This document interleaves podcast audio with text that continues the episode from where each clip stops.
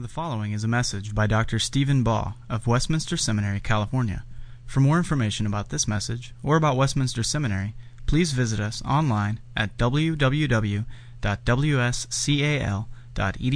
or call us at 888 480 8474. That's online at www.wscal.edu or call us at 888 480 8474.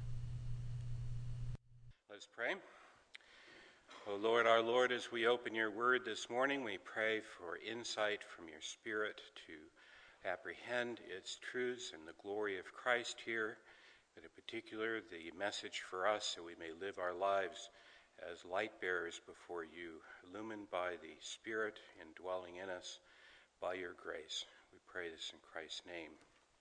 Amen. Please remain standing and turn in your Bibles to Galatians.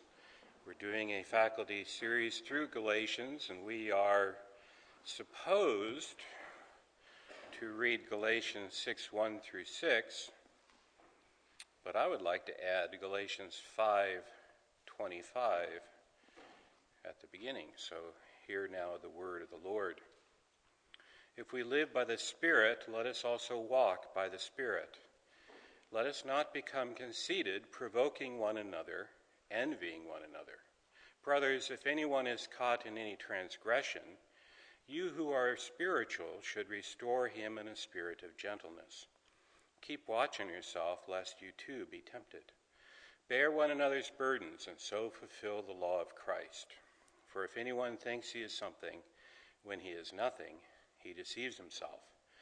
But let each one test his own work, and then his reason to boast will be in himself alone, and not in his neighbor. For each one will have to bear his own load. One who is taught the word must share all good things with the one who teaches. Since the reading of God's word, please be seated.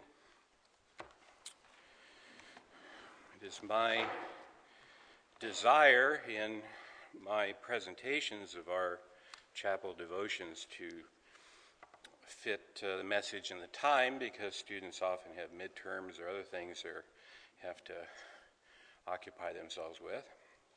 So I usually just have one point, not a three point sermon. You just get one point in a chapel. If you want to hear three points, you have to hear me preach in a real, you know, church.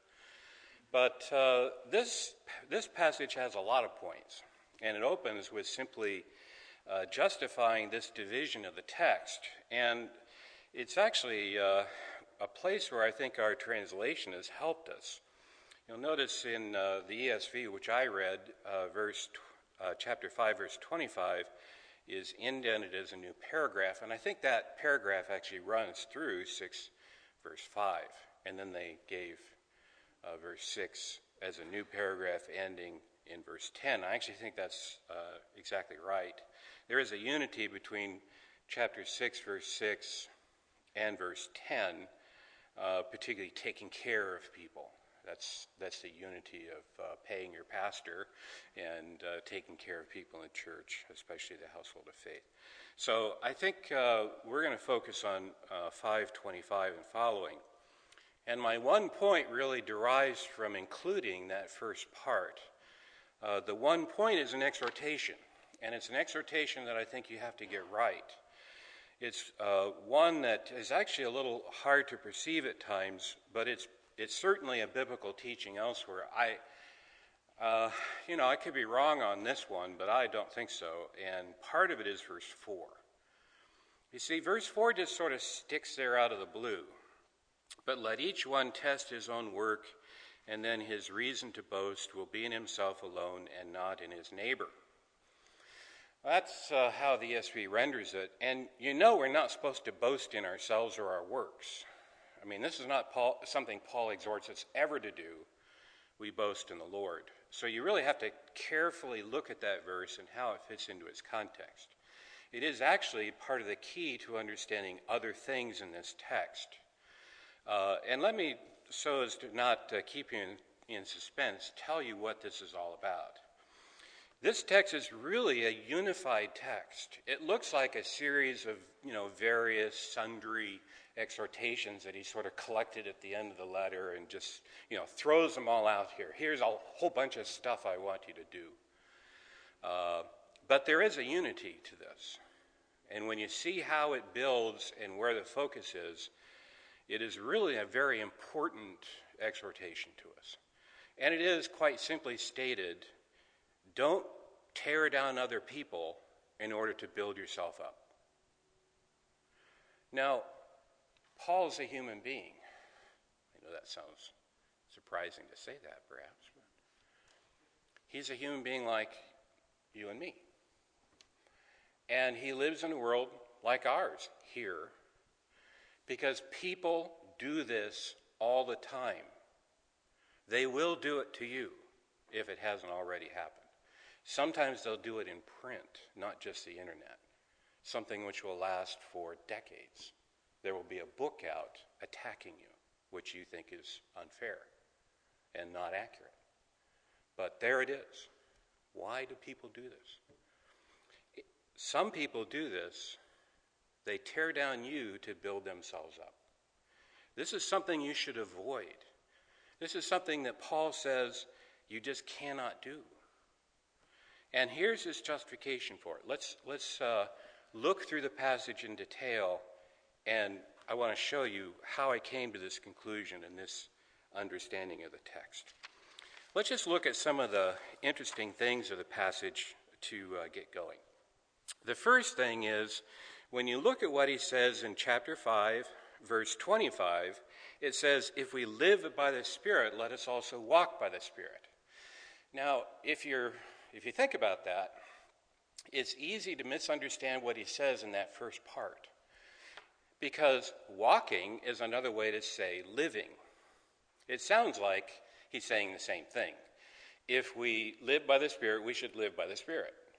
If we walk by the Spirit, we should walk by the Spirit. If you understand live there as live your life.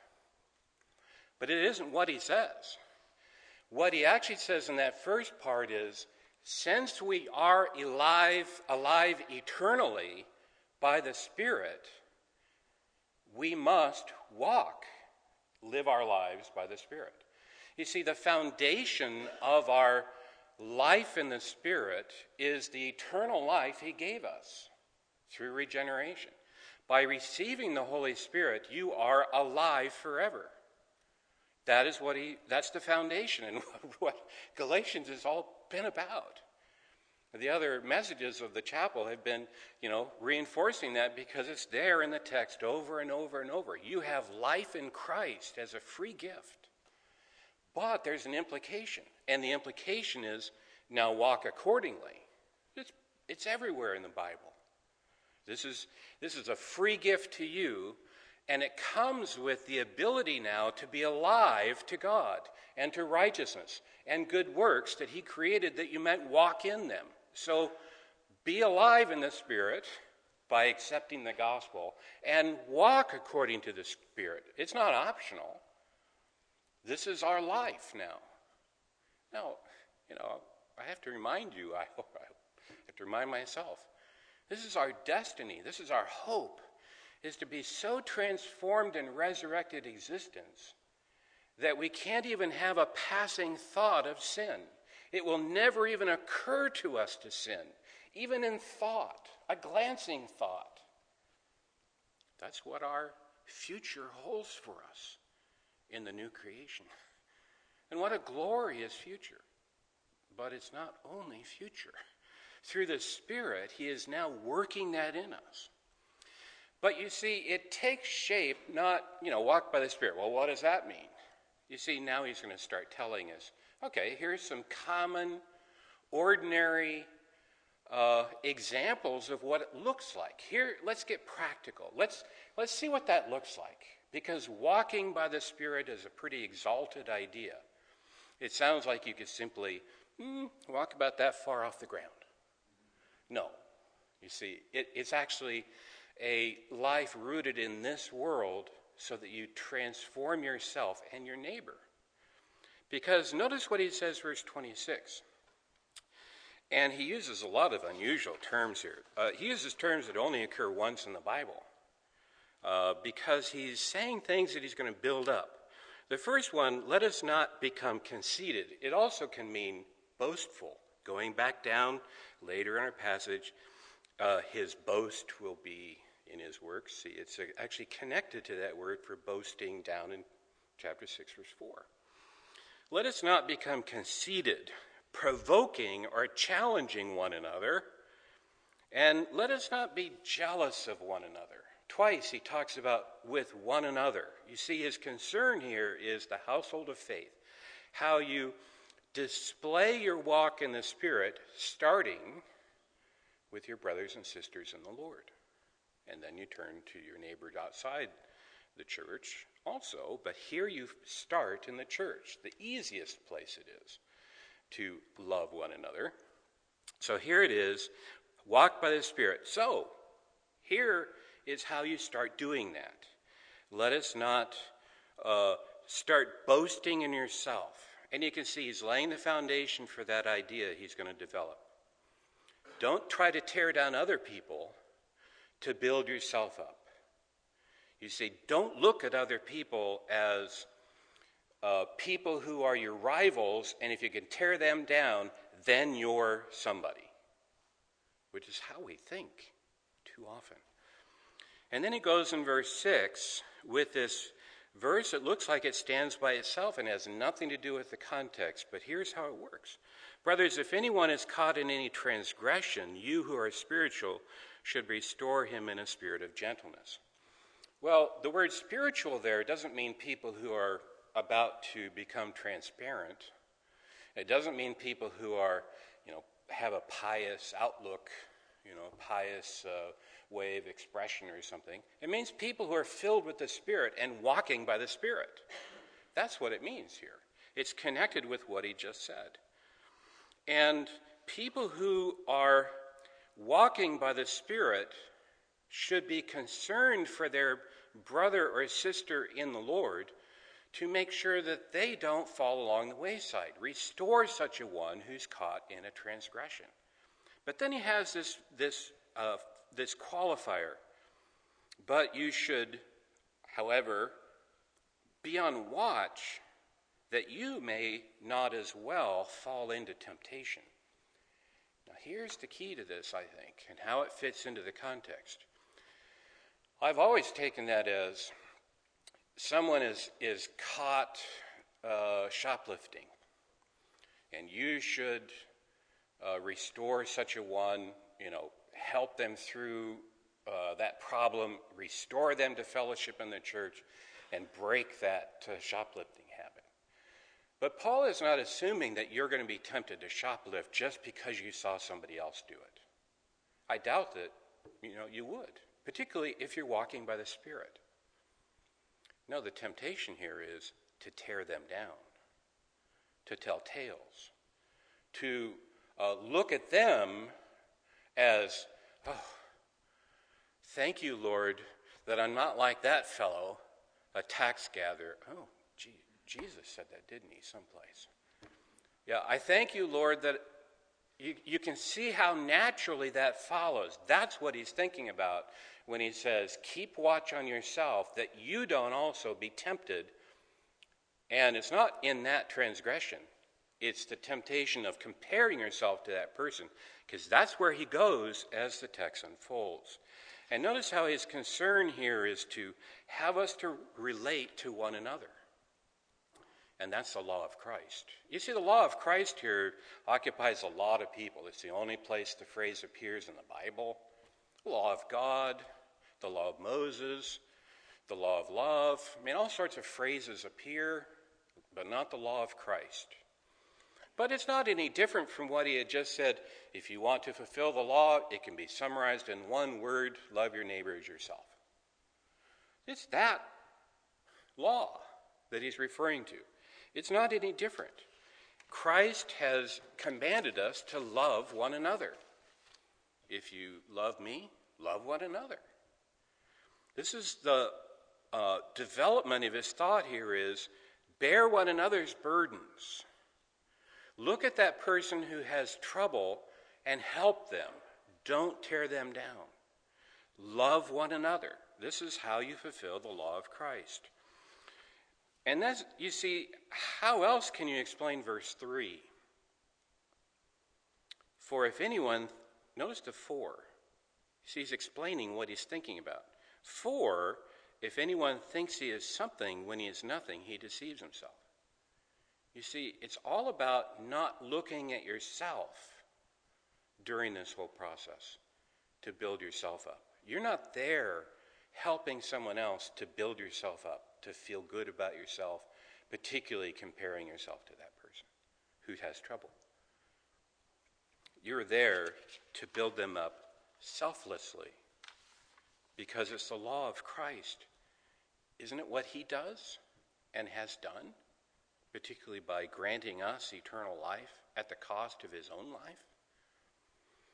Well, then this verse 4 is the key. But let each one test his own work. You see, what this really means is let me summarize it. Let each one examine his own work, then he'll keep his achievement to himself alone and not compare it with someone else's. You see, that's really the way to interpret that verse. Uh, don't be looking at other people's business as if it's your business to compare yourself to them and feel good about yourself. Brothers and sisters, I want you to feel good about yourself. I honestly do. But there's only one way to feel good about yourself, and that's to look at Jesus. That's the only good work we have is Jesus. It's the only hope we have is Jesus. And it's His work that gives us that life through the Spirit that starts our own Christian life unfolding.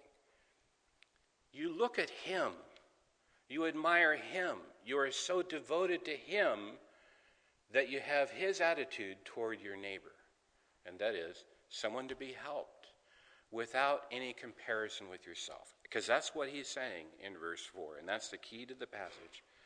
For each one will have to bear his own load, which really means you have enough troubles, you have enough duties, you have enough concerns and temptations of your own. Don't pay attention to other people's in order to build yourself up. That's what he says in verse 5 to conclude this. And you see, Paul is writing a draft of the Westminster Shorter Catechism. There might be some connection, maybe not literary, but it's possible that the Westminster authors had read the Bible. Question answer 76. Which is the ninth commandment? The ninth commandment is, Thou shalt not bear false witness against thy neighbor. 77. What is required in the ninth commandment? The ninth commandment requires the maintaining and promoting of truth between man and man, and of our own and our neighbor's good name, especially in witness bearing. Notice what it says maintaining and promoting our neighbor's good name. Not only not tearing them down, but actively promoting their good name.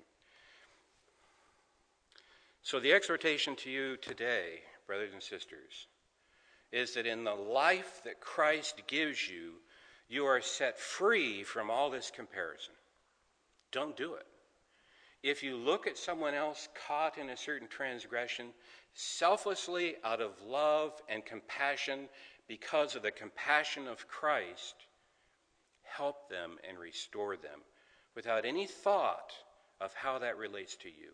It's not about you, it's about Christ. Here now, the, the final exhortation from Proverbs. There are six things that the Lord hates, seven that are an abomination to him haughty eyes, a lying tongue, and hands that shed innocent blood, a heart that devises wicked plans, feet that make haste to run evil, a false witness who breathes out lies, and one who sows discord among brothers. Copyright 2012, Westminster Seminary, California. All rights reserved. You are permitted to reproduce and distribute this material in any format, provided that you do not alter the wording in any way and that you do not charge a fee beyond the cost of reproduction. For web posting, a link to this document on our website is preferred.